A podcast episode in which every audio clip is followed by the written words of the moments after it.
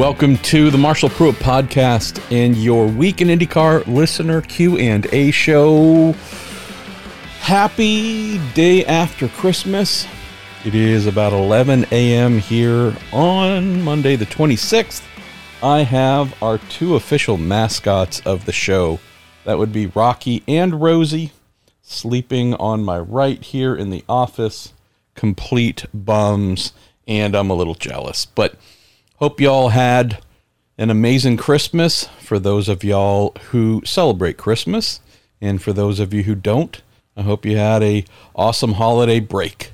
And if you didn't have a holiday break, well, I guess this is just a really normal episode. Going to say a big and huge thank you to all of y'all for sending in your questions that power the show each week. Also to our friend Jerry Siddeth, who puts the questions together for us. And then finally, our last big batch of thank yous go to Cooper Tires, who power the amazing Andersen Promotions USF Championships, along with making mighty fine road vehicle tires. Also, great, great friends, friends dating back to the early 1980s. Justice Brothers Automotive Chemicals and Lubricants. And then finally, Motor Racing Memorabilia of the finest sort found in good old Canada. That would be torontomotorsports.com. Pay them a visit. Take something home. Make yourself happy. All right. Uh, we're just going to dive right in and get going with your cues. Hopefully, I'll have some A's. Uh, since the list was compiled, by the way, by Jerry, we had IndyCar uh, poop in the bed yet again. Chronic bed poopers. Is, is there some sort of pill we could get them? Is there a shot they need? Um, rubber sheets? I don't know. Uh, hey, iRacing. and the vendor who will not be named uh, that they've chosen to make their future question mark future uh, uh gaming platform option solution uh, oh boy so yeah I expect some more questions coming in about this. Uh, had plenty come in for the racer mailbag that'll go up on Wednesday, but uh, I'm sure the next episode of this show will indeed include some insights from y'all about the iRacing bed pooping scenario. Why don't we kick off though with our pal Stuart Arith? Says with the IndyCars now keeping the 2.2 liter formula, how will the bodywork fit with the hybrid system in there as well? Says, uh, I'm assuming there will be very little space as it is. It says, can we also expect somewhat of a difference in bodywork starting in 2024? Why don't we kick off with the first part? And I know this is little technical correction here, and even I make this mistake too. Cars are not receiving a hybrid system, they're receiving a second form of propulsion. And so it's with that second form of propulsion, that being an energy recovery system, uh, that makes the overall powertrain a hybrid since we have two components working together to propel the car. So, I know, nomenclature, whatever. But yeah, um, where the MAHLE system, which has finally been confirmed, where the MAHLE system fits, is all within existing aspect and area of the car, Stuart. So it's going to sit between the gearbox and the internal combustion engine in an area referred to as the bell housing. Bell housing is the actual component that bridges the engine and the transmission. So sits in that area. So the motor generator unit that captures energy under braking and deploys it under acceleration, it sits in a place where there's no real extra room that it has to take up. It just has to be fitted into this existing area. So, therefore, with the existing motor staying in place instead of the bigger 2.4 liter, we'll have to see what they end up choosing. But I do think we might stick with the same radiators, at least dimensionally. Could they change in thickness? Could they, right? Could there be some differences there? Potentially. With the 2.4, which is no longer happening, there were complete changes going on. Brand new radiators in terms of size, new ducting, uh, new everything. And so that was indeed going to require some not only changes beneath the bodywork with that ducting, but potentially, at least on one side, one side pod, uh, I'd heard was possibly going to have some changes to accommodate additional ducting. That additional ducting, at least as I was told under the former formula, was to feed air into the energy recovery system, the MGU. With the car staying with the same motor, is there going to be a need to reprofile the side pod and anything else in order to accommodate that ducting? Or can they do it with what they already have, the space they already have? That's a question that I asked Jay Frye here a week or two ago, and he said, We're still figuring that stuff out. So I do expect some new things beneath the bodywork just to feed air to try and cool some things. Question though, answer forthcoming here in the next weeks or months. Will there need to be any reprofiling of at least one side of the side pods to make that stuff fit? So, not totally sure, but uh, we'll find out soon. When we go to Christopher Davis, says I read that NASCAR's Race Team Alliance is considering running non-sanctioned races outside of the NASCAR season. Made me wonder if dissatisfied IndyCar teams could stage their own non-points events in important markets like Mexico without the blessing of Penske Entertainment. Says the idea sounds cool at first, but would history be repeating itself? Yes. we need a breakaway series, Christopher. It's funny. Uh, I was thinking, having the same thoughts recently, and having been through the split uh, from beginning to end. I don't want it. I don't want another one. I don't want the split split. Um, but I have been wondering of late, like,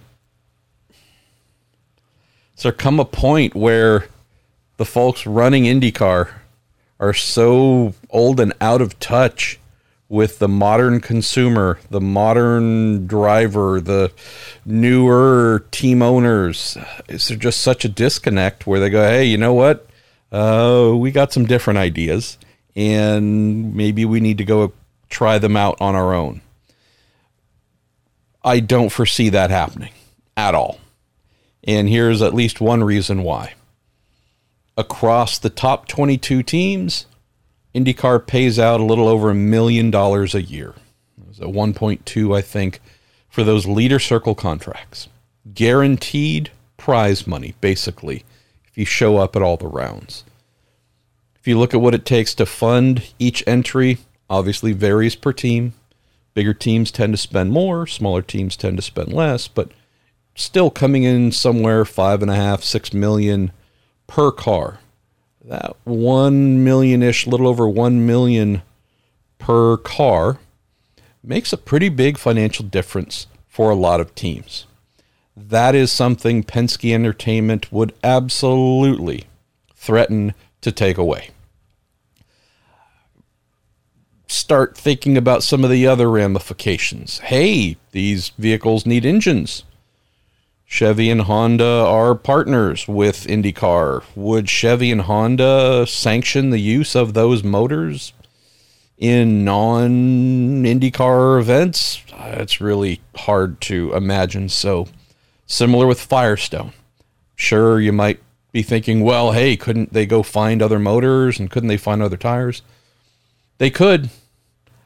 There's just no way IndyCar would welcome them back bearing in mind that the biggest team, the most recent championship winning team, also happens to be owned by Roger Penske, you can take that one off the board. Having gone through the split, you could probably look at someone like Chip Ganassi and say, yeah, he's not going to break ranks. He knows how bad that was, how devastating it was to American open wheel racing. That guy's not going to follow. Bobby Rahal, same thing. Been through it, saw its devastating effects. That is not happening. Dale Coyne, probably someone on that list as well who would say, yeah, not going to do that. Uh, even if it sounds really attractive for whatever reason, just can't exactly see him doing that. AJ Foyt, highly unlikely. Uh, Arrow McLaren, that's not happening with them. Ed Carpenter, not happening whatsoever. We're just running out of teams here. Juncos Hollinger Racing, yeah. Um, start to run through the engine, tire scenario, etc. Yeah. Uh, this would require more than just, hey, we want to go run someplace and do an event that the folks who own the series are steadily against. This is just something where there are so many ways to block it from happening, uh, and or would lead to those teams being excommunicated. There is one thing for sure that is very different about IndyCar being owned by Penske Entertainment, and that is the expectation for blind and permanent loyalty, fealty, bend the knee, bow the head. You are a hundred percent with us or a thousand percent against us. No middle ground. This isn't a live or LIV or whatever it's called golf scenario where, well, hey, okay, there's this big breakaway golf series and they pay a lot of money and okay but you know if some of the more popular golfers still want to come back and play in the PGA Tour we could probably kind of sort of maybe allow that to happen. This isn't that. This is oh you break ranks you're dead to us. Uh, see you later. Best of luck to you. And the real issue here at least in today's environment christopher there's no base outside of IndyCar waiting to hop on something like this, right? All of those Indy NXT teams, Penske owned series as well. Are they going to break away and go do some of these things and never be allowed back to Indy Lights? Not a chance. Are a bunch of NASCAR teams going to form breakaway IndyCar teams to run in this competing series or competing non points, whatever events and such, again, you got to get cars, you got to get equipment, and yeah. So, uh, I l- hear where you're coming from. Might have had same thought or two, Christopher. Ain't happening. Uh, Lance Snyder, say with the most joyous season upon us, must ask, what are your plans for Festivus? That's right, your favorite holiday from your favorite show. Uh, tell us about your upcoming Festivus activities and what Festivus miracles can we expect. It's really interesting, Lance. Maybe what in the last year or two, Comedy Central has started running episodes of Seinfeld somewhat constantly. And so now more than ever, I have opportunities while going through the channels because a lot of what I watch is in a, from at least out here, channel 720 to about 750, 755. So it's a pretty tight range there. And Comedy Central falls somewhere in the middle. Um, and so I run across Seinfeld way, way more frequently than ever. And it is still the biggest piece of garbage ever made. Uh, how that stupid of a show ever became as popular as it was, just absolutely beyond me. I have never laughed. Just period. Just never laughed at it. It is so dumb. And so I appreciate your annual inquiry about my Festivus plans tied back to the show. And they're the same as ever. Um, unfortunately, nothing happened, didn't celebrate it, didn't even think about it because why would I for such a stupid show? Uh, Andy Bauer, you say, with the uh, news about the Milwaukee Mile getting some upgrades, any hope of a return for IndyCar in 2024? Yes. I would say there's some direct correlation here. Uh, IndyCar wants to go back, told me they want to go back, want to try and roll in one new race per year starting in 24. I would hope that Milwaukee might be the very first of the new additions. Also, noting that there is a desire to add the Thermal Club if everything goes well here at the upcoming spring training session, first week of February. If everything goes well there, the owners of the Thermal Club and IndyCar all uh, decide that that's a good thing to do and they should come together and do it. That's another one with interest and potential. There's a lot of things that would have to happen. Would have to go from being a fully private facility to one that is, at least for the IndyCar race, a public thing and a thing that has grandstands and the ability for folks to come inside and watch and enjoy. Um, so, yeah, uh, plenty of work to do, but uh, we will see if and where uh, that ends up going. Uh, uh, Robbie Bergren says, Hi, Marshall. Do you know what is the biggest contributor to the engine leases being over the league mandated cost? Is it paying salaries of the support staff? Cost of the parts? And do you think that if the engine price was enough to keep the manufacturers from subsidizing the motors and instead spend that money on promoting the series, IndyCar would be in a better place. Uh, also, very kind of you to add continued prayers for you and your wife and give the kitties a little pet. Hey there, Rock and Rose. Uh, Robbie says, What's up? Um, it's really hard to put an exact number on the specific areas here, Robbie, because these are areas kept extremely private by Chevrolet and Honda Performance Development. But the the basic contents of this is each brand has something like 50 to 60 engines in its pool, uh, with each engine lease containing four engines. Those engines meant to complete roughly 2,500 miles apiece before they're rebuilt. If you think about pretty sizable pool of motors, constantly building, rebuilding, freshening them. The development, constant development of those motors, trying to make them more powerful, more reliable, greater fuel economy, etc.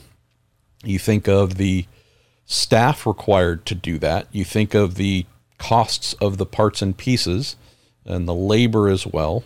And just throwing in some other things like shipping hey, that's not cheap. These things weigh a lot. They get shipped all around the country. That's a pretty big bill each month. Uh, hey, we're going to throw these onto the dyno. Okay. And we're going to do tons and tons and tons of running on the dyno. Well, that takes fuel barrels and barrels and barrels and barrels of fuel. Just saying, you start stacking up all the stuff that would be expected. Hey, we got to order a giant batch of new camshafts because we came up with a better idea there, or minutia like shipping. Uh, think about tech support, right? Full tractor trailers that go to the events. Think about the travel involved with all of the tech support folks, the engine technicians attached to each team, each entry, right? Uh, for those leases. Hey, you're going to need to get on airplanes and stay in hotels and rental cars and per diem and right, you can see how uh, this would be something that costs a heck of a lot per year noting that the development side the build rebuild replacement refurbishment the ordering all the zillions of components within the motors i think it's safe to say that sure, if we went to lower tech engines, I'm sure we could bring down the costs. Keep in mind that Chevy and Honda, and in theory, any engine manufacturer, today at least, getting into 2023 almost, playing in a series for some sort of modern promotional reasons. You know, NASCAR is a little bit of an outlier, although they, you know, promote that they use uh, what 15% ethanol and that kind of stuff. But you know, th- those are big dumb V8s. There, there's nothing uh, about them that is really modern. Uh, if we're talking about hybridization, full electric vehicles, etc. The manufacturers who participate in NASCAR, I think, would tell you that they're there because it's a big and popular series. And whatever the formula is there, they're going to go with because it's going to help them to sell cars. Not necessarily the ones that are hybrids yet or EVs, but brand loyalty certainly a big thing there. If you look beyond NASCAR, though, just about any other series that I can think of here that uh, is fairly popular, going to be plugged into some sort of modern approach. And so doing a low tech, big dumb V8 or whatever just doesn't fit the times. And so that's why we get these small, highly powerful, direct fuel injected, turbocharged jewels made by Chevy and Honda. Obviously, we're going to be adding a uh, uh, ERS to them here, so we'll be going hybrid, which is great from a promotional standpoint. Just getting here to, to close on the subject, Robbie, that the costs to support a big number of vehicles since Chevy and Honda split the field. There's some pretty significant costs that come with that. Dial that down to where they only need to support a third or maybe a quarter of the field. If we had a couple of other manufacturers, I could then foresee costs going down significantly. You no longer need an engine pool of 50 or 60 to keep in motion and fresh, again, that are always churning and being updated, fixed. Uh, if you can fix it, replaced if they explode, etc., etc. It's just a lot and so from that, a lot, there's a lot of resources required uh, with, with people, salaries, travel, consumables, machinables. Uh, yeah, that's why each engine lease is some number well over the 1.3 ish million uh, per season per lease. I think I wrote my estimate is somewhere around $2 million per lease. So, yeah, losing a good chunk per. Um, you could call it a loss. I mean, it's a marketing and, and promotions investment, is what it is. Um, I don't see a way out of it right now. Um, so that's why, yeah, um, more manufacturers make things better for everyone. Until we get to that point, we're still going to see some pretty darn high engine lease prices. Ah, da, da, da, da. Um, Ricky Zagata, you're asking about. Uh, you said you're listening to the Dinner with Racers episode with Mario Dominguez. He's talking about his first win in Australia. remember this race for the downpour and the massive crash at the start. What led to the decision to start and continue the race? Uh, I think that was like, what, 2003 or so? Uh, I don't know, man. Uh, I, quote, retired at the end of the 2001 season. So I would have been watching it from home just like you. So wasn't there, and I don't know. Um, why don't you reach out to Mario? Uh, I believe he's somewhat active on the good old social medias. So why don't you ask him if he knows? Probably uh, be able to point you in some sort of direction. Uh, Jamie Carr says, Marshall, Merry Christmas, Happy New Year. Santa lost his super license, and in the spirit of Tim Allen and Santa Claus, you're the new Saint Nick. Can a quick little sidebar here? how many Tim Allen Santa related movies are there?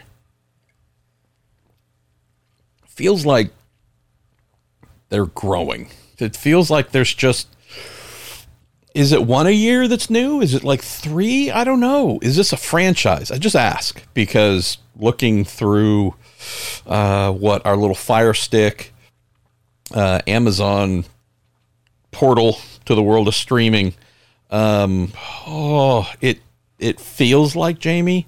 The guy has like forty of these movies, and yeah, uh, I don't know if I've seen any of them, um, but yeah, I don't, I don't know. I don't know if he's my guy. Anyways, you say, uh, what gifts are you giving some drivers, uh, team owners, and IndyCar staff? Which ones get the coal? I think we know which ones get the coal. Um, you know, I think Jay Frye deserves uh, a pretty big gift bag full of awesome. Um, sent him, uh, had a little gift made for him a year or two ago, um, which was kind of fun. It was a modern era AK 18 arrow screened uh, 118th Indy car done up in full Van Halen um, Frankenstrat livery because he's a massive um, Van Halen fan. So um, was happy to do that. Um, you know, I mean, in general, and I'll, I'll just paint a little generalism here. If we're talking about the people who run IndyCar in terms of the operations side, from I guess that even includes Mark Miles a bit from the CEO side, but I think of the legacy folks who were running IndyCar when it was bought. Totally separate group than those who own IndyCar. Don't need to rehash all this because we've done this for the last couple of months as the bed poopings just grow and grow from the ownership side just a lot of terrible decision making.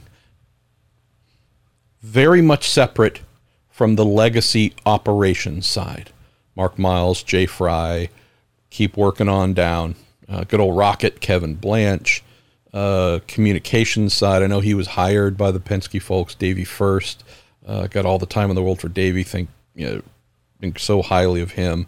Just keep working your way down from the the folks in registration, the folks who look after IndyCar medical, to just right, MR safety team. I truly have just got nothing but the highest esteem for all of them and have all the kindness and all the appreciation for them because these are the same folks who've been putting on IndyCar races for quite a few years now uh, under former Hulman George ownership and now Penske Entertainment ownership. They're not the ones in the majority of instances who are pooping the bed. So to them, no diapers needed, no rubber sheets, uh, no hoses to wa- just so that they get everything. How's that? We'll give them a karmic, spiritual, whatever you want to call it, just a big hug from all of us. IndyCar's new ownership, newish ownership, the infallible ones who expect just 100% loyalty no matter what. Um, I'm going to pray for them. And I do mean that. I really thought of that before. Uh, I'm going to pray for them. I don't know if any or many of them actually are folks of faith, but nonetheless, I'm going to pray for them because they're the ones who concern the heck out of me. Um, they're the ones who've been leading to a lot of grumpy fans uh, for a little while now. So, yeah, I don't know if I have specific answers for you here, Jamie. Maybe just an overarching one. Um, no veins of milk videos. That that's one thing. Uh, no, nobody within the the operations side gets uh, veins of milk video. That's for sure, because that would be really disturbing. Um, Brian Cohn. All right, hey, let's stay on a related topic here. Uh, do, do, do, you say two questions. How was the quote, we are right, you are wrong attitude of IndyCar? How has that attitude affected your enjoyment of your job? Um, you got a couple here, so why don't I start with that one? Uh, it's affecting it pretty heavily right now, Brian. It really and truly is. Um, if you have followed my work for whatever period of time, you'll notice that 5, 10, 15, 20 times a year, whatever the number is, I'll write things that are questions or probing or debate related. Hey, IndyCar has a possibility of doing this or that. And I really think they need to do that instead of this. And I'll write that thing with the knowledge that talking about a subject that y'all are thinking about as well. Keep in mind, so much of what I do is really meant to be a reflection of you, y'all, your input. Hey, we love this thing. Hey, we hate this thing. The Iowa tickets item, for example, it's 100% feedback coming in. I don't buy tickets for the races. I'm a member of the media. I have an annual credential, gets me in everywhere. I have no clue. Um, y'all say this is terrible, and enough folks tell me that something's terrible, I'm going to write it and I'm going to talk to people and verify it, right? And if it all lines up, you're going to see me write a story that's based on y'all telling me something's terrible. Or if it's great, I'm going to say that it's great. But I do these things with a belief, and it might be fully delusional, Brian, but I do these things with a belief that opinion pieces and editorial pieces are meant to be thought provoking, de- debate provoking, something that has the potential for inspiring change. It might not, but at least knowing there's the potential of, hey, really should think about doing this thing differently. A belief that by investing that time and effort to write that, research it, get other opinions, get quotes, whatever it is, that there's at least the potential for it doing more than just dying on the page. That's the thing that I'm struggling with most recently. We've gotten a pretty strong feeling from Penske Entertainment in recent months, really just in ways that we had not before.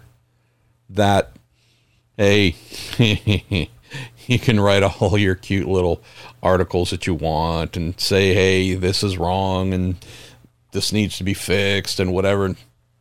You you you knock yourself out there, little fella. Uh, truly don't give a fart. Just you're writing that for yourself, or you're writing that for whatever amount of fans. We aren't fans. We we own this. We'll do with it as we please. Granted, they fully have the right. It's not as if me writing something, anyone else writing something, doing a impassioned video or podcast or whatever. It's not like any of those things have to be taken in. They can all be fully rejected. It's just not the way you hope it would be or the way that I think things should work. It's the I never want to hear criticism. I never want to hear anything. Everything I do is perfect. Like,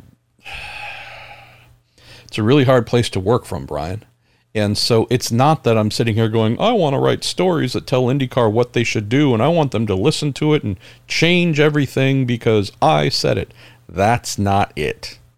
It's the if media and fans as well. This is the other thing we've learned. That's the, been another big revelation. Hey, y'all are really mad about this thing. Well, we're going to tell you that you're wrong and that we're right. And hey, the iRacing thing, well, y'all just aren't seeing this the right way. Hey, the Iowa ticket price, well, y'all, y'all just aren't seeing this the right way.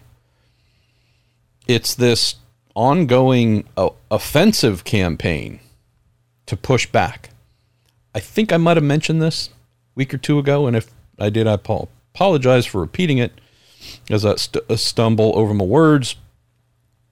So when we had the 2.2 liter motors are going to stay forever uh, press release coming out, um, what was it that Tuesday I think uh, during the IMSA GTP test, um, Tuesday or Wednesday, whatever day it was. Um, all the drivers got a call the day before from Penske Entertainment trying to rev them up and get them all on board to take to social media to support this death of the 2.4 liter formula. Again, we hope maybe someday it'll uh, it'll come back to life, but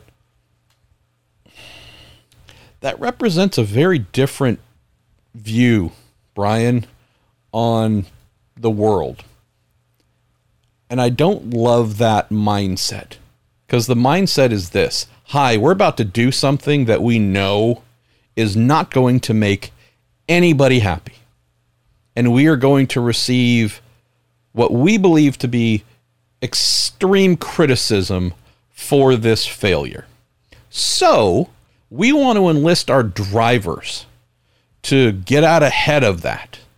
And the press release is going out tomorrow at this exact time.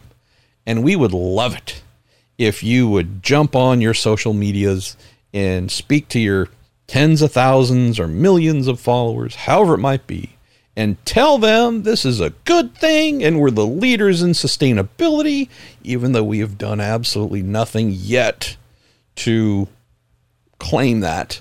Um, and boy, this is the right move, and so on and so forth, and be our cheerleaders, be our cheering section to try and combat this failure of ours. I haven't gone and looked. I probably don't want to go and look because it would just make me really sad for any of the drivers who actually did that. To my knowledge, from those that I spoke with, most said, You can pound sand.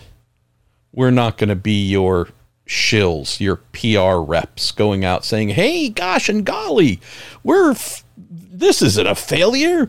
This is a success. Yay! Just the thought, Brian, of, Hey, we're going to try and go get our drivers to be our shields on the good old social medias uh, to try and diffuse the situation and avoid any blowback. What what kind of thinking does that require? And again, I appreciate from what I understand the majority of drivers who said, "No. Hell no. Uh it ain't that kind of party." To quote Homie the Clown. Um So yeah, that's a big big issue there. Uh, let's go to your second question. So you mentioned on the December 14th podcast uh, that you have your limits to putting up with the quote, we are right, you are wrong, baloney.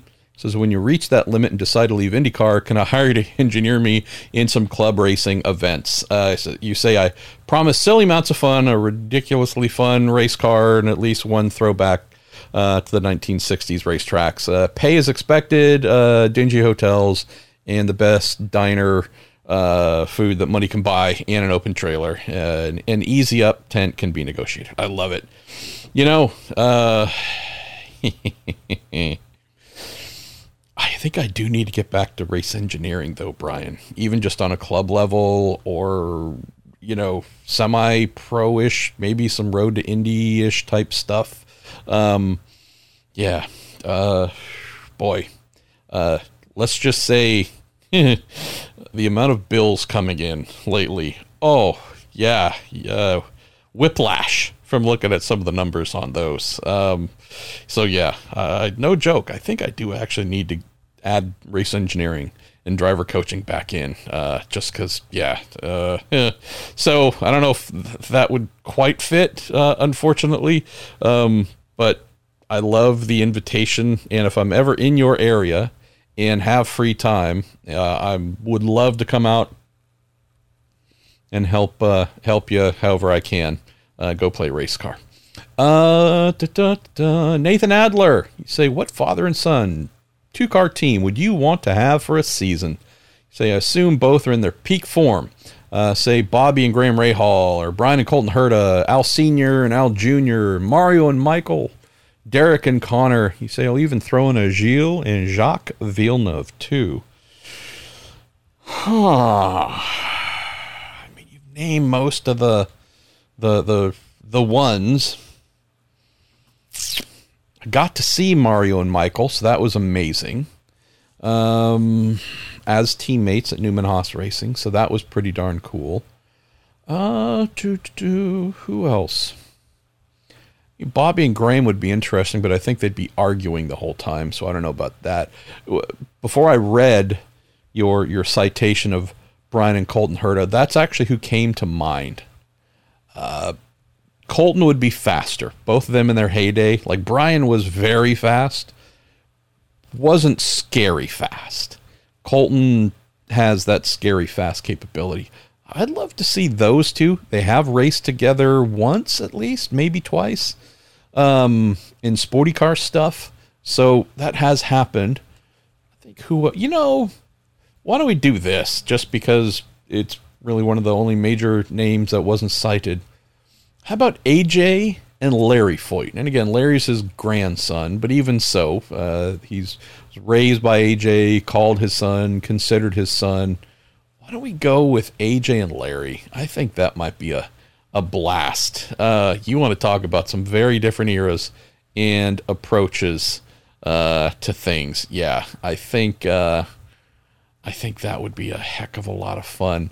Uh, let's see, where do we go next? Uh, JJ Gertler, say some of your recent ideas about opening technology rules seems boiled down to one question: How do you get the next turbine car, which is to say, how do we give engineers the opportunity to think big?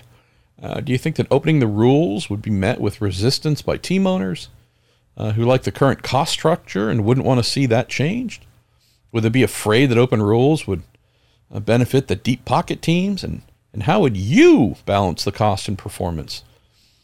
Yeah, so couple couple little things here. JJ, maybe a distinction. Uh, this would certainly be one for the manufacturers, uh, auto manufacturers, because if this is just opened up for teams to play, um, you know, there's some amazing engineers who would indeed come up with awesome and amazing ideas.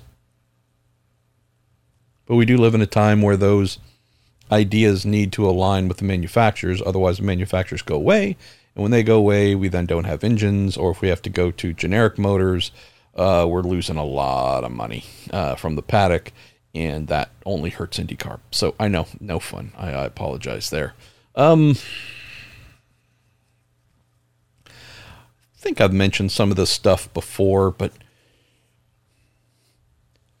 suspension side, there's some pretty cool adaptive electronic suspension in place in road cars why that has not been opened up uh, for areas of development, I don't know.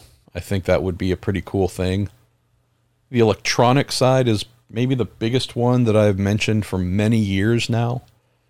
Like you think about a modern heck truck to an EV to a whatever, you go buy something today and pretty good odds that you're going to have a high tech uh, cockpit experience. Weird that we're supposed to be this fastest, most diverse racing series on the planet, and we're going to be going hybrid in a year's time, and yada, yada, yada, yada. And we've just got this kind of old, um, traditional cockpit, got a Cosworth data instrumentation dash. Um, cool, awesome, whatever. But why is the the inside of the cockpits? Why are they just so void of modernity? If you go get your base Tesla model or your base Chevy EV or name whatever else, you're going to have tablet size stuff to work with fully digital instrumentation, um, Bluetooth this and wireless that, and just right. Why is this not an area that is being opened? I've written about this before many times. Uh, maybe I need to write about it again, keep writing about it. But again, uh, it seems to go nowhere. But hi, Google.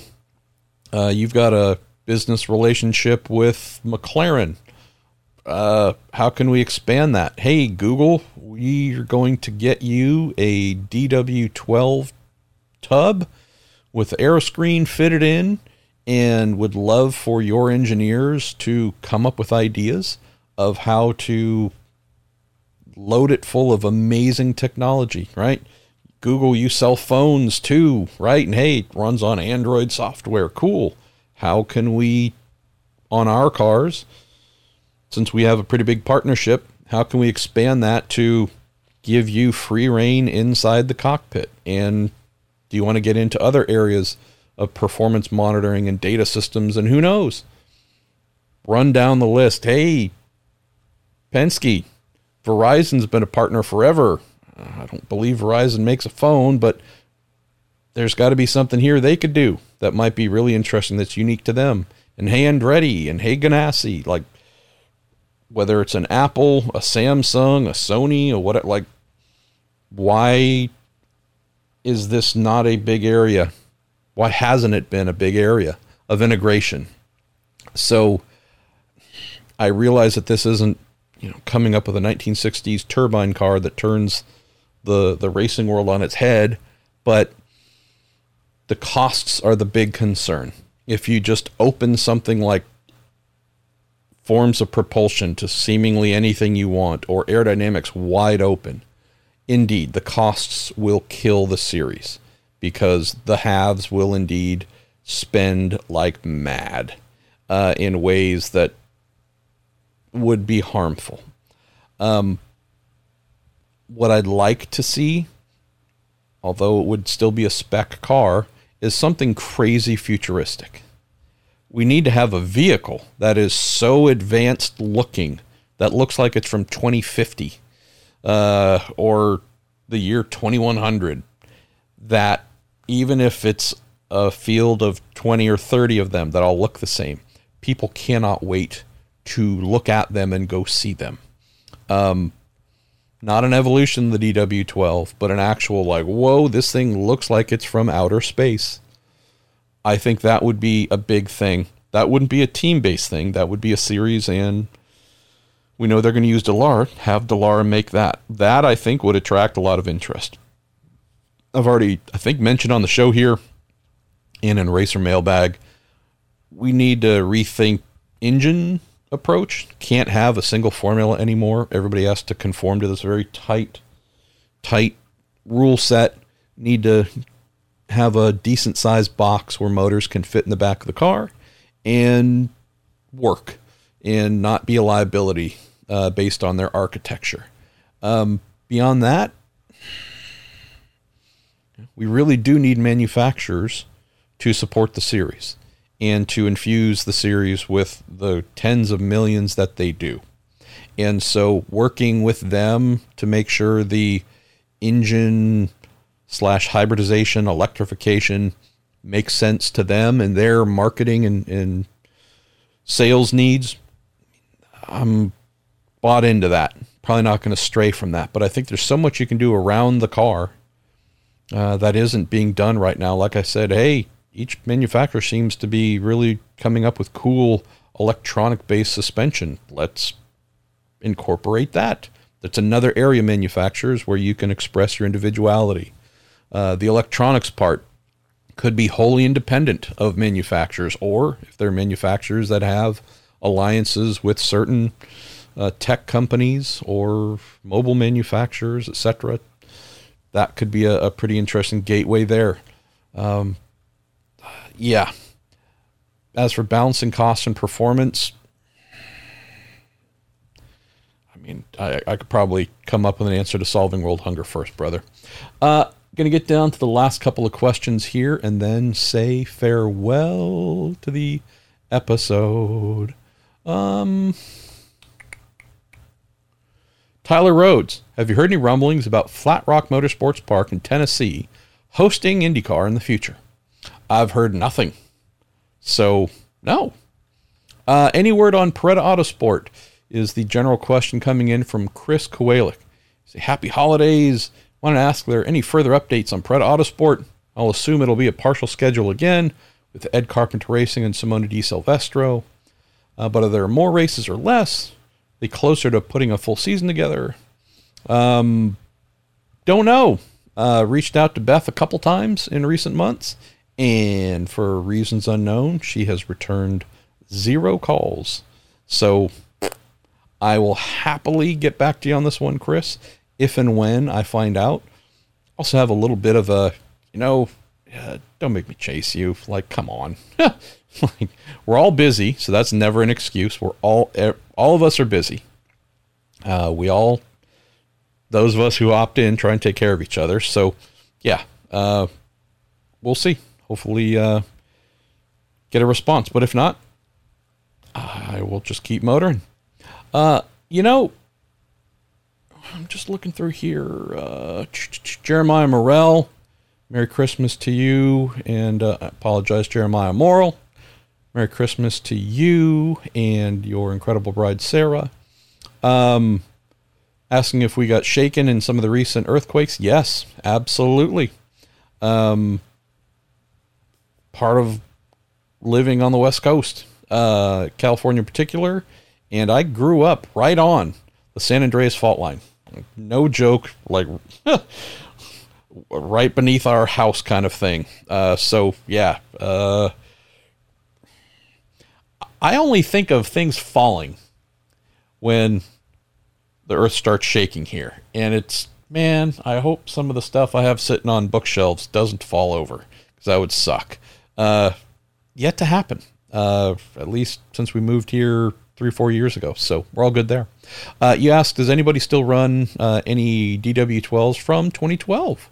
Um, yes, absolutely. Uh, I was asked this question month or two ago in the Racer mailbag and reached out to the series. And yes, I think Andretti has one that's still in active use and – was told there might be two or three in total uh, original chassis uh, from that year that are still kicking about. Uh, two questions to go. Fred Melky, you say, how about an off-season interview with the owners of the new Ozark International Raceway? Before they opened a year ago, they'd planned to get FIA circuit homologation at a grade level to make an IndyCar race there possible. Um, have you heard anything about this new track? If not, how about an interview or a podcast or a racer racer article about them?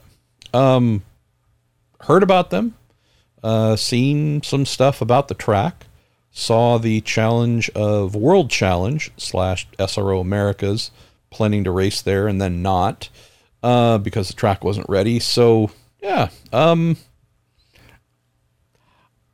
more of a let's see the thing kind of build itself up and do what it says it wants to do before shining uh, spotlight on things, Fred. Just because you know a lot of folks say they want to do a lot of things and then they don't happen or develop that way, and so yeah, um, I have zero interest in doing an interview or a podcast or an article about them right now, but would certainly have more interest uh, if and when they elevate themselves to become a player that might have an IndyCar or an IMSA or similar, want to show up and play.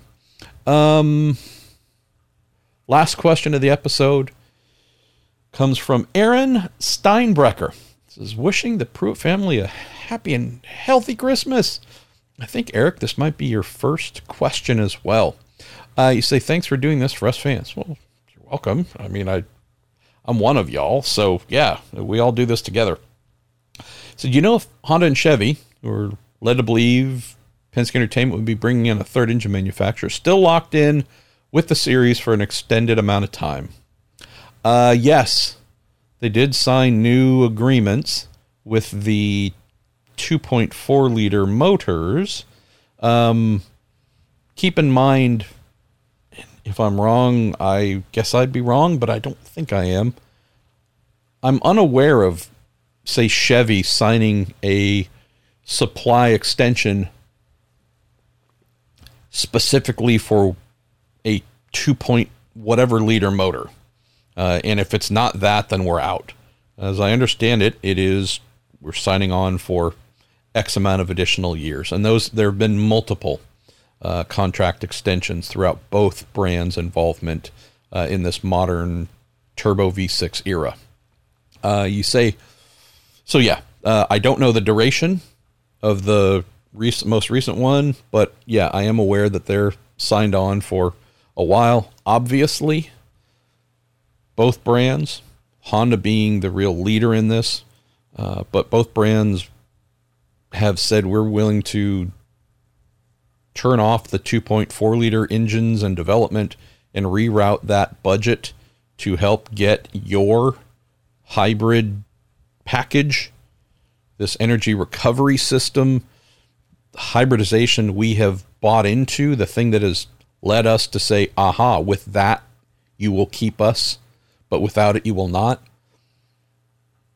The willingness to abandon basically the 2.4s to keep the 2.2s, take the money being allocated to develop and build out this pool of 40, 50, however many motors and all these things, rerouting that money to helping to develop this ERS system and mass produce it. That's really the big area here, the mass production.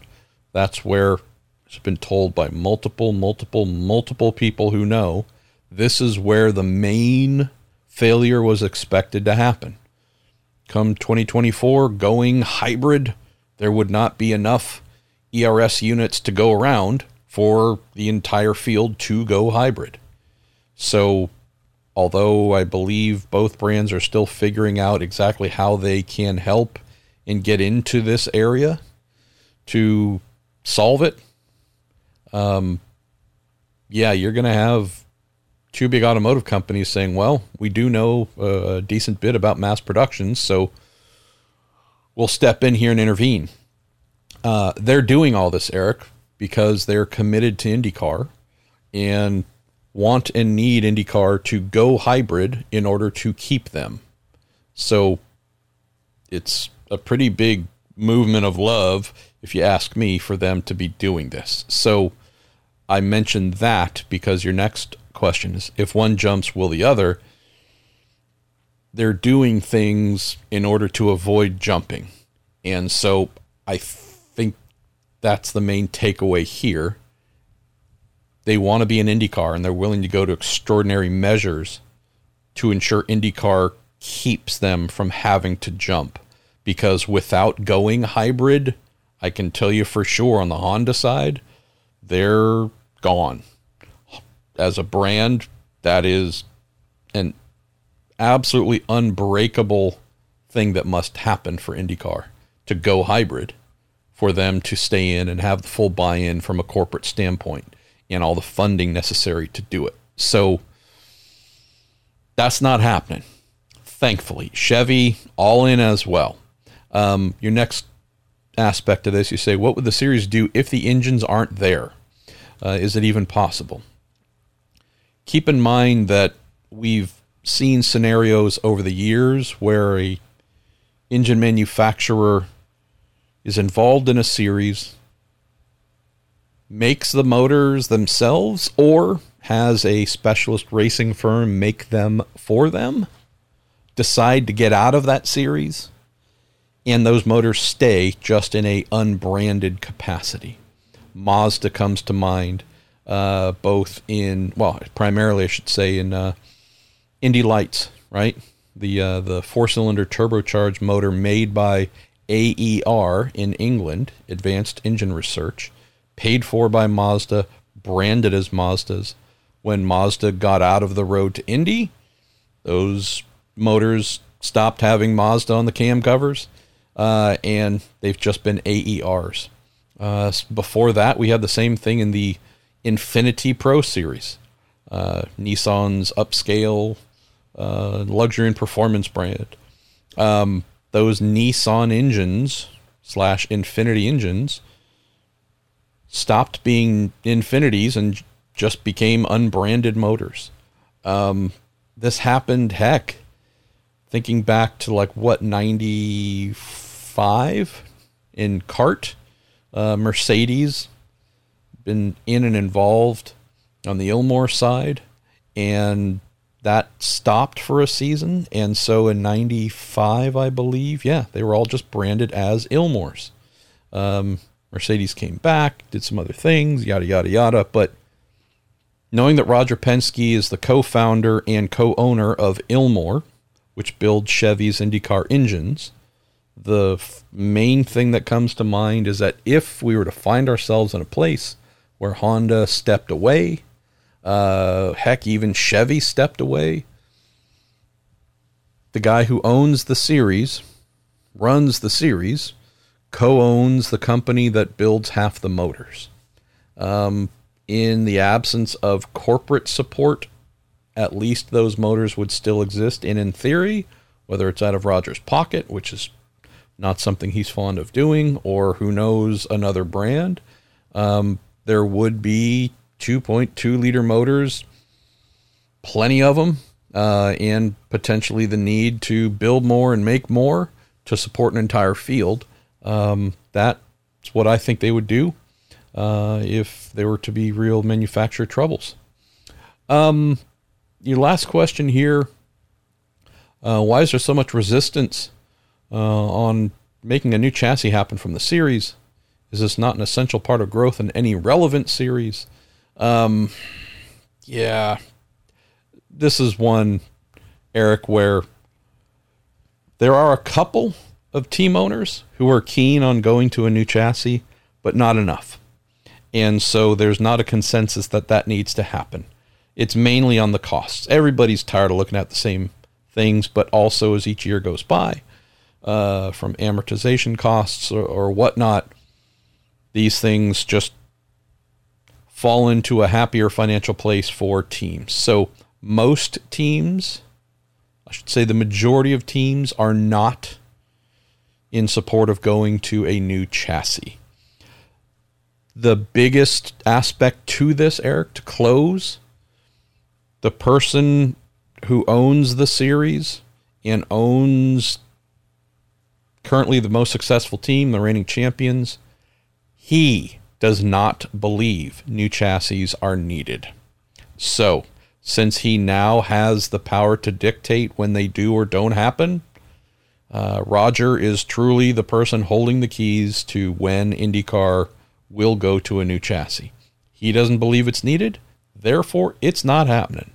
I also have to say, if nine of the 10 other owners, I think there's what, 10 IndyCar teams now, uh, if the other nine that aren't Roger all came to him and said, We need a new chassis, I'd like to think he would listen listening from Penske Entertainment and acting, two very different things. So, yeah, uh, man, we're, we're closing the show on a depressing note. Uh, let's actually close on something that's not depressing, and that is the Prue Day. Uh, the official listener group of the Week in IndyCar listener Q&A show and all that we do here with a variety of shows uh, that we put together. Um, if you are looking for some racing friends, some racing family, some new folks uh, to interact with, to befriend, to talk about racing, uh, talk about everything else in the world, all coming from, as I understand it, a really positive and, and warm direction, not the toxic folks that you find uh, on Twitter so often. Um, you might reach out to them and say, hey, uh, would love to join in. Uh, send an email. It's uh, pruedayrocks at gmail.com. P R U E D A Y R O C K S. That's P R U E D A Y R O C K S at gmail.com. Send the Prue Day an email. Say, hey, would love to join in.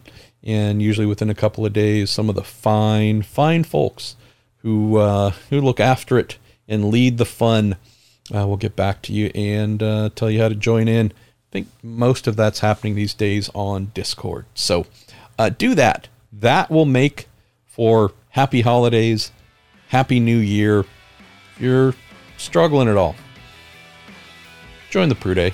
Uh, I, I think they're going to bring some warmth and some smiles to you if you know that they are needed. All right.